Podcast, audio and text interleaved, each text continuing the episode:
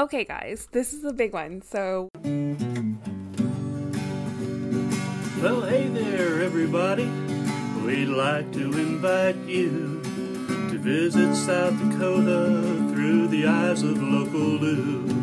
She'll take you on a tour of lots of things to see and do. So enjoy your virtual visit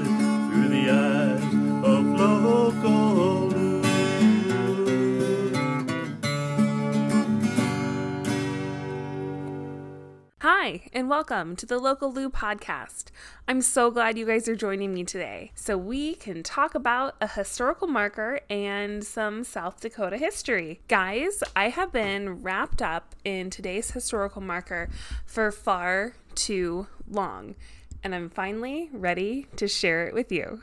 I absolutely could not narrow down what historical marker to share with you guys next. I've been looking into so many different interesting historical markers on my own, as well as suggestions from listeners and followers. Yes, you heard that right. I was quite possibly, I mean, I think it was a sentinel moment the other day when someone wrote to me that they were at a park that they go to. They've been there and then they saw this historical marker that they had never really noticed before. But now they're always on the lookout because of my Instagram account. Pretty sure that comment made my day, week, month, or even my year. Walking past this week's historical marker so far dozens of times this summer, it's easy to understand that we pass by history all the time and we take it for granted structures that still stand. I've even shared this historical marker several times in my Instagram story when I'm on walks because it's kind of an interesting spot. It has two different historical markers that are about 10 feet away from each other. I often refer to them as dueling historical markers. A friend even sent me a really good Argus Leader article from a couple years ago, and I read it and I thought, wow, I did not know any of that. And still, I couldn't decide what historical marker to do. Sheesh, sure feels like I should be getting a sign, right? Sometimes we burn them or build them over troubled waters. You can't cross one till you come to it, and some are too far. I know I've spent a good amount of time walking all over them the past few weeks. Today, we are talking about bridges, specifically the historical marker at Yankton Trail Bridge. But here's the exciting part the bridge is still there and operational. As you know, not all historical markers that we look at have a physical thing you can touch and use and walk all over. I mean, not something you're supposed to touch. You're allowed to touch this, it's fine. Along the Sioux Falls Bike Trail, deep in the growing area off 57th and Western, is a bridge. And if you're not looking for it, you might not see it. And it's a shame in this photo obsessed era because it is one of the most photogenic bridges along the bike trail. Getting from one side of the Big Sioux River to the other is not a thought that enters my mind, even though I cross that river multiple times a day. The Big Sioux River is a substantial river, but it isn't even the biggest river I've lived near. I lived near the Mississippi, and it never dawned on me. Never even then, that crossing it without a bridge would be like a whole thing. If I learned anything from Oregon Trail, it's that I have too much faith in fording the river and I never take a ferry. And it's almost always a bad idea. Can you imagine the chaos that I would create trying to cross this river without a bridge several times a day? Oh, my wagon is gone, right? The other evening, I was crossing the Yankton Trail Bridge. I was so appreciative of its massive size because a, another family was like coming towards me from the opposite direction, and neither of us needed to alter our course in order to maintain a social distance. At the point we were the closest to each other, though, their four ish year old kid stopped dead in their tracks, ditched their razor scooter, ran up to me, poked me with one hand, while pointing with the other one at the Big Sioux River and said to me, Look, there's an octopus! The father immediately apologized for his child's actions, and I immediately looked to where the kid was pointing because just because I haven't seen a freshwater octopus in the Big Sioux River does not mean it doesn't exist. What if the kid was right? So I did look, but there was no octopus. so I grinned and I walked away and I turned back one more time. And when I did, I saw the two historical markers, the dueling historical markers at the end of the bridge. And I've seen them so many times before. But again, it had still not occurred to me that I want to know more. So many pieces fell into place. I'd recently visited, again, Mount Pleasant Cemetery and saw the grave of Cashman and thought the name was familiar. And then when I was done with my stroll at Yankton Trail, I stood there at the Yankton Trail Bridge historical marker and I read it. A light rain started, and it kind of tickled my skin. And then I read Leonard Cashman on the historical marker and I realized I do believe it's time. Historical marker Yankton Trail Bridge. This site has been an important Big Sioux River crossing for more than 300 years. As early as the 1700s, the Yankton Sioux forded the river here and often made camp when en route to pipestone quarries in Minnesota. After the slaying of Judge Amidon and his son William during the Dakota conflict of 1862, the entire population and their cavalry escort fled Sioux Falls City and crossed the river at this point. Later, federal troops used this ford when traveling between Fort Dakota, 1865 through 1869, and Fort Randall. A ferry was established here in 1880. Three years later, local carpenter Leonard Cashman built the first bridge, a primitive wooden affair, at this crossing. Builder S. M. Hewitt constructed the Yankton Trail Bridge in 1895, a rare example of a pin connected Parker through truss bridge. It is an elongated, rectangular steel span, 177 feet long by 21 feet wide originally used by horse drawn wagons and buggies traveling the Yankton Trail. Its roadway was a wooden plank floor. The old Yankton Bridge was listed on the National Register of Historic Places 1999. Yankton Trail Bridge, Sioux Falls, South Dakota. Leonard Cashman was a cabinet maker that moved to the Sioux Falls area in 1880 to work on the Queen Bee Mill. Cashman was one of those builders that worked on Phillips House, a home constructed near Covell Lake in what is now Terrace Park, that was eventually purchased by the city of Sioux Falls and used until the mid 60s when they tore it down. And then the Queen Bee Mill, which we'll get into at another time, which is also now about 75% gone. What's left is ruins. The original bridge he built at Yankton Trail also gone. It's sad to think that all of Leonard's hard work is gone to the sands of time, but they also serve their purpose. History of Minnehaha County, South Dakota by Dana R. Bailey says, quote, When 15 years of age, he commenced railroading, but two years later engaged in carpenter work, and at 20 years of age went to Minneapolis, Minnesota and learned the millwright's trade. October 22, 1880, he came to Sioux Falls and worked for about two years at the Queen Bee Mill. The next seven years, he had a carpenter shop in Sioux Falls and carried on a farm, and since then has engaged in traveling salesman and collecting. Mr. Cashman is an active, enterprising citizen. End quote. Leonard Cashman's obituary notes that he died at the age of 82, having spent 60 of those years here in Sioux Falls. He was born in New York State, but moved when his father joined the Union side of the Civil War. He then lived in Ohio, Illinois, then Minnesota, before finding his forever home here in South Dakota, settling down, marrying Nettie Ione Brown, and having six children. Now, you will see some sources say five, but the sixth is Ray, who died in infancy, who is also noted in the obituary. The family remembered him. Eventually, Leonard in his 60s started having health issues. They called it an increasing incapacity of the lower limbs for such a busy work with your hands type, I'm sure it was probably really hard to slow down. When he dies, he's buried in Mount Pleasant Cemetery in Sioux Falls, which again is a cemetery that we visited previously to find the grave of Mary Egan. And I somehow casually found Leonard's grave while I was there, and I just didn't even know I was looking for it. The obituary mentions many of the building accomplishments from schools and banks and homes, but it doesn't mention that bridge. And it's surprising because I feel like the primitive wooden affair, as it were, while simple, was a huge deal. Being able to just cross a river when you wanted is a game changer. So that's the old, old bridge builder. But what about the old bridge builder? And well, maybe maybe someone can help us bridge that gap.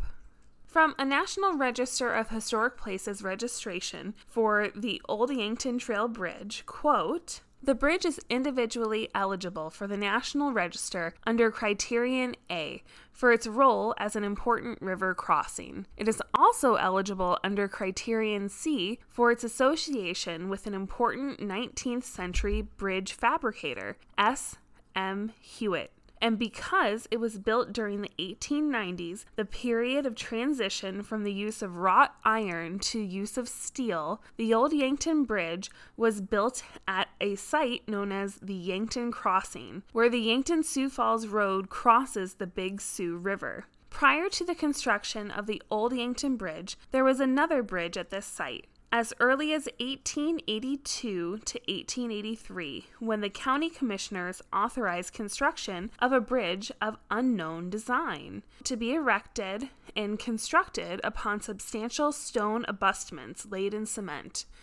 In 1895, the existing bridge was deemed unsafe and closed pending construction of a new bridge, Class F bridge, to be carried on iron tubes. This evidence suggests that the new bridge is the present structure. The bridge builder was S. M. Hewitt, an important 19th century bridge fabricator. In the 1870s, Seth Maurice Hewitt was lumberman and a small time builder of wooden bridges in Hamburg, Iowa, noting that as a Midwest development, there was a constant need for more bridges. Approximately in 1882, he moved to Minneapolis to work exclusively in the bridge building business. For a brief period in 1883 to 1884, Hewitt formed a bridge contracting partnership with Commodore Jones, another pioneering bridge builder from Minnesota. But that partnership dissolved, with Hewitt eventually establishing his own S.M. Hewitt and Company in 1887. End quote. Good old S.M. Hewitt is the man who has derailed me for so long, guys. I feel like I could research him another week of super late evenings. I keep finding more and more, and then I want to know more. Well, we will start with some interchangeable, complicated pieces. S.M. Hewitt, Seth Maurice Hewitt, or Seth Morris Hewitt. Let's not forget, sometimes Hewitt is spelled Hewitt, and other times it's spelled Hewitt. The E and I, I guess, are interchangeable. E, I, oh. As if that weren't just a little on the turkey side, the clincher comes in with W.S. Hewitt, William Sherman Hewitt. And of course, you can spell that Hewitt however you want, apparently. Well, now WS is SM's nephew. And for a while, they actually worked together. And I found some nice, well meaning websites attributing bridges to the wrong Hewitt. What's more complicated is pending on the time frame when they were built, the wrong Hewitt might be the right Hewitt. Sure, WS could have actually helped him design or construct or whatever the bridge, but it was still SM's company. Other times, WS is getting credit for SM bridges, even though WS had left to build his own bridge building company. Sure hope he didn't burn any bridges. According to the National Register of Historic Places registration form for Old Yankton Trail Bridge, quote, S.M. Hewitt held the annual contracts to build all bridges in Minnehaha County from 1893 through 1897, with the exception of 1896 when the annual contract was awarded to the Toledo Bridge Company. The old Yankton Trail Bridge was built in 1895. End quote. As I see bridges being attributed back and forth to SM or WS, I found a Minnesota bridge historical document that explained of their own historic bridge. Quote, Located three miles west of Kingston, Bridge 90980, also known as the Salisbury Bridge, carries an unpaved north south local road over the North Fork of the Crow River. According to the builder's plate, the bridge was built in 1899 by Hewitt Bridge Co. This would have been the company owned by Seth Maurice Hewitt rather than William S. Hewitt Company, also of Minneapolis. Bridge 90980 has an overall constructed length of 144 feet and it's comprised of steel pin connected Pratt through truss. End quote.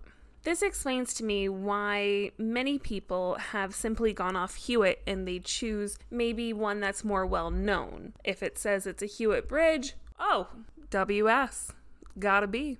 Let's go ahead and wrap up this whole WS talk with an excerpt from the National Register of Historic Bridges in South Dakota. Quote William S. Hewitt is another Minneapolis based contractor who was active in South Dakota in the early 1900s. He had started his career in the 1880s with his uncle, S. M. Hewitt. In 1896, William began his own William S. Hewitt and Company. Like the other bridge builders from Minneapolis, Hewitt extended his market area as far west as Montana and bid on many South Dakota projects. His only known surviving South Dakota bridge is a 60 foot pin connected half hip Pratt Pony Truss built in 1902 and now spanning the South Fork of Snake Creek near Zell in Faulk County. In 1907, William Hewitt and his cousin Arthur L. Hewitt formed the Security Bridge Company of Minneapolis and their new firm continued to be a major regional bridge contractor. The Security Bridge Company's oldest surviving bridge in South Dakota is a 70 foot pin connected Pratt Pony Truss built in 1908 and now spanning an irrigation ditch near Brandt in Deuel County.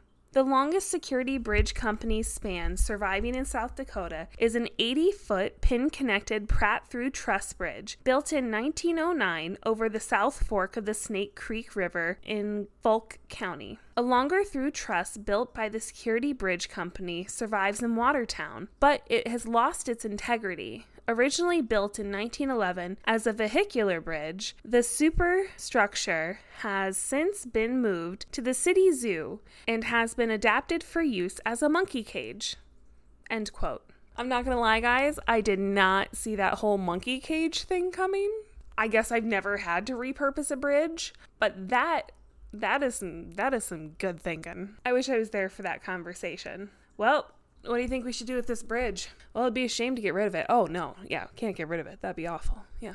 You know, the zoo could use a monkey cage, though. Oh, now you're cooking with gas. Yeah. Say no more. In an August 10th, 2018 Argus Leader article by Stu Whitney, the Yankton Trail Bridge is referred to as being hidden in plain sight in 2010 due to overgrown vegetation. They also describe a renaissance of sorts, all set off by a photo. Nancy and Cameron Carlson, local business owners, had often used the bridge for recreation, personal use. And Nancy took a photo of the bridge, covered in fresh fallen snow. This photo inspired her and others to care about the history and upkeep of the bridge, and it was just that spark needed to start a fire. My favorite part of the article is the ethereal whimsy more than historic, but I must include it. Whitney writes, quote, its utilitarian purpose lessened, the bridge finds itself in a recreation based role surrounded by weekend cyclists and wedding photos, with a story that yearns to be told. End quote. The bridge is the original bridge from 1895, but it's been renovated. Whitney says, quote, when renovations occurred in 2010, the structure was sandblasted down to its rusted steel, with plans to paint the exterior. But it looked nice the way it was, says Parks and Rec Director Don Curie. We put a clear sealant on it and left it alone. End quote. I love this bridge as is, and when I share photos on Instagram, I think you guys are all to see what a beautiful choice it was to leave a clear sealant on. Keep all the historical charm and the natural ambiance. The Argus Leader article describes the Carlsons' journey to get the bridge the recognition it deserves, and that includes the historical marker that led me to it. For that to happen, they worked with Bruce Blake, whom was a local historian and the creator of the historical marker program here in 1988. Bruce also happened to be a great many other things, like a veteran, a lawyer, a husband, but at this moment, he was the director of the Minnehaha County Historical Society. If you read the article, you will see that there is another interesting part of this story the story of Walner Gardens. But we will get to that when we come to that. You guys stay tuned because they may just have a historical marker of their own. They do. I've shown it on my Instagram stories. Okay, we've heard it a few times now, but the Yankton Trail Bridge is a pin connected Parker through truss. So, what is a through truss bridge? USBridge.com gives a definition. Uh, by the way, fancy word wording, guys. Through truss bridge. A through truss bridge is one in which the roadway dissects the truss, meaning the truss is seen both above and below the deck. Huh. All right, we all just. Well, I mean, I learned something new. I don't know if you did, but I did. In looking at my Hewitt, good old SM, I found another bridge that I would be remiss not to mention here. Schoeneman Park in Luverne, Minnesota, just south of the drive-in, right off the interstate, has another unique bridge by Hewitt and Company, a King Point Pony Truss. And I also just so happened to make a quick pilgrimage out there to walk across that bridge. And I will say, SM Hewitt really knows how to make a photogenic bridge. I will be posting pictures of both this and the Yankton Trail Bridge on my Instagram if you want to take a good look at them. Otherwise, you can go ahead and just Google them. I think you will fall in love with both of them, no matter how you look, whether it be in person or online. I believe I may be just ever so slightly more in love with the bridge at Schoeneman Park because it's small, it's unique, and it is bright red. I've read in the 1890s there was no steel in the immediate area Sioux Falls, South Dakota kind of area. The only historic steel company that pops into my head for Sioux Falls is Sioux Steel, and that didn't start up until around 1918. So that Yankton Trail Bridge was made out of high tech, innovative steel, but it was Cambria steel shipped here for construction. The layer I love for this story is the fact that I took a few up close and personal photos of the Schoeneman Bridge in the park and the beams said, as plain as day, Cambria. Couple days go by, and I'm casually sitting in a park in South Dakota reading. And all of a sudden, it comes to mind I better pop over to Yankton Trail Park and check real quick to see what the beams say. And so I run over there, and it's dark, doesn't matter because I have a flashlight. and so I'm over there and I'm checking the beams, and sure enough, they say Cambria. So, stories checks out, guys. I like having more than one source, but being able to cross reference something like that, it felt pretty good. Real good. Of course, I say that, and you guys may be starting to see me as one of those people with like a room full of maps and pictures and pushpins and strings and newspaper clippings. I'm not saying that isn't true, I'm just saying it's fine. It's probably all fine. Okay, so Seth M. Hewitt, because we don't know if it's Maurice or Morris, but I can understand that Maurice and Maurice and Morris and Maurice, Maurice and Morris are very close, so I can understand that discrepancy there. And it isn't exactly etched into his headstone, so nothing set in stone, guys. Seth Hewitt was born June 23rd, 1842 in Maine, and died July 31st, 1914 in Long Beach, California. He married Maria Keene in 1871 and they proceeded to have a family, though the amount and the names of the children is kind of where my research fell apart a little bit. With a little more time, I really think I could have tracked down a living relative with one of the sources that I was working with. Then I thought, should I should I do that? should I start historically harassing people? I guess I will have to cross that bridge when I come to it. Thank you guys so much for joining me today in this amazing historical marker journey to the Yankton Trail Bridge in Sioux Falls, South Dakota. I appreciate all of you guys, each and every one of you. And if you guys want to interact with this podcast or see my daily life in South Dakota, follow me on Instagram at Local Lou Podcast. Please share this podcast with your friends and annoy people with links to episodes. That would be super cool. If you're able to subscribe and review on, let's say, Apple Podcast, you might be my new best friend. Thank you to the super awesome people that have helped me and inspired me. Thank you to my Instagram friends, our virtual grave digger Mar, and don't forget Claude for my super cool theme song. Links to sources in the show notes. Come back next time for another fun historical marker exploration explanation on the Local Lou podcast.